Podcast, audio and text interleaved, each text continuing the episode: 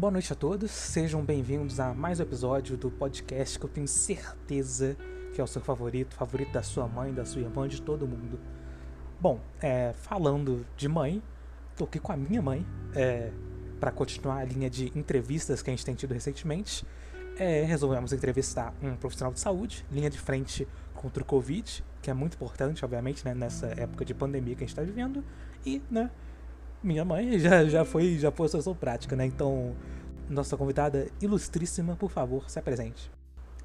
Boa noite, eu sou Érica Alvarenga, sou médica da Prefeitura de Belo Horizonte, sou médica também da Unimed BH. Com muito prazer, estou na linha de frente a serviço da população. Esteja à vontade. É, você se formou na UFMG, não é mesmo? Formei na UFMG em 1994. Entrei em 1888.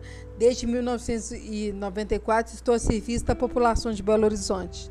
Você entrou em 88, formou em 94.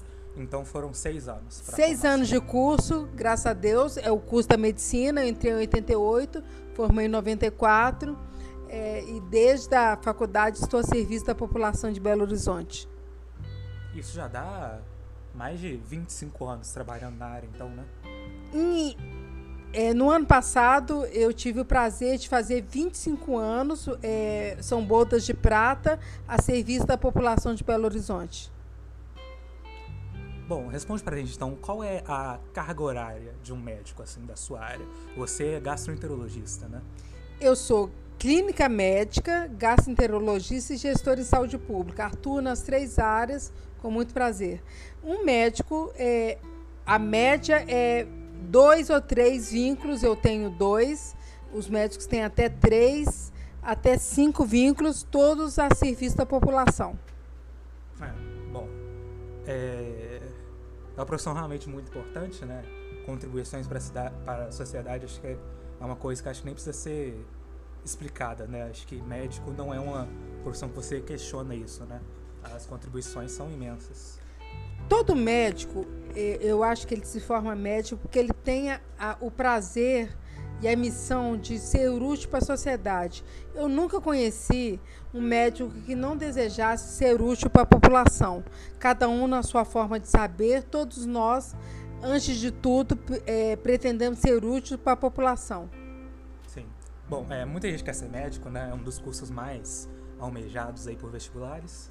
Mas conta aí por sua experiência como, é, como realmente é ser médico. De todas as coisas que eu já quis ser na vida, o que eu mais quis foi ser útil à população.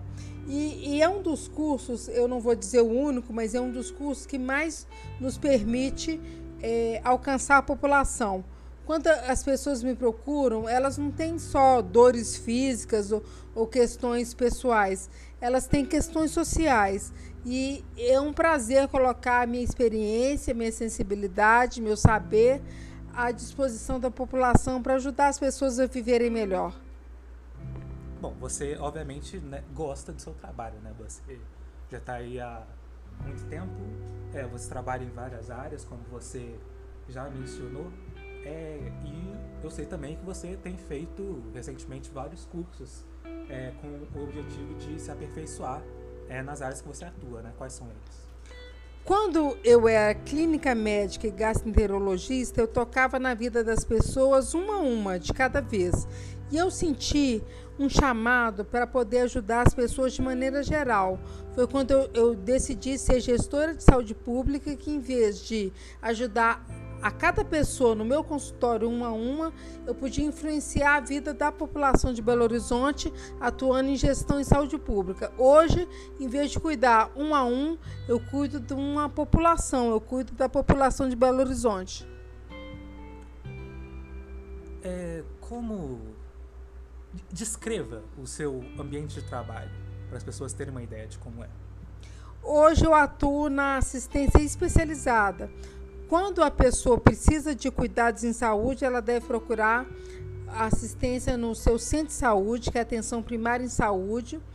Hoje eu sou gestora da atenção secundária, que são os pacientes que precisam de um nível mais especializado de saúde, eles são encaminhados para atenção especializada, onde tem os especialistas e os exames de média complexidade, onde eu atuo. Você acha que essa profissão exige criatividade? Exige criatividade e sensibilidade.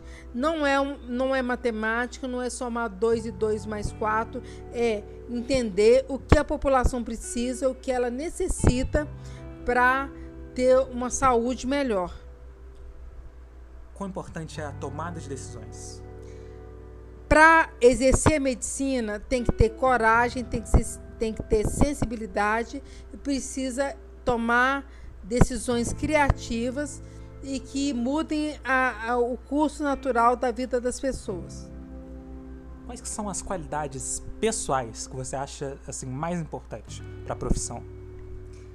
Sensibilidade e empatia não se forma um bom profissional de saúde sem ter a coragem e a capacidade de se colocar no lugar do outro, de viver a dor do outro, de viver o problema do outro.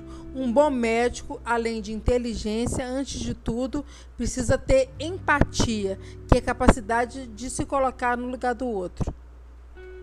Bom, é, você obviamente é bem experiente, né? Já está quase se aproximando da sua aposentadoria, mas o que você diria como conselho a quem quer se tornar um médico? Dedicação. Ninguém consegue ser um bom profissional da área de saúde sem se dedicar e, como eu já disse, obviamente, sem a capacidade também de se colocar no lugar do outro.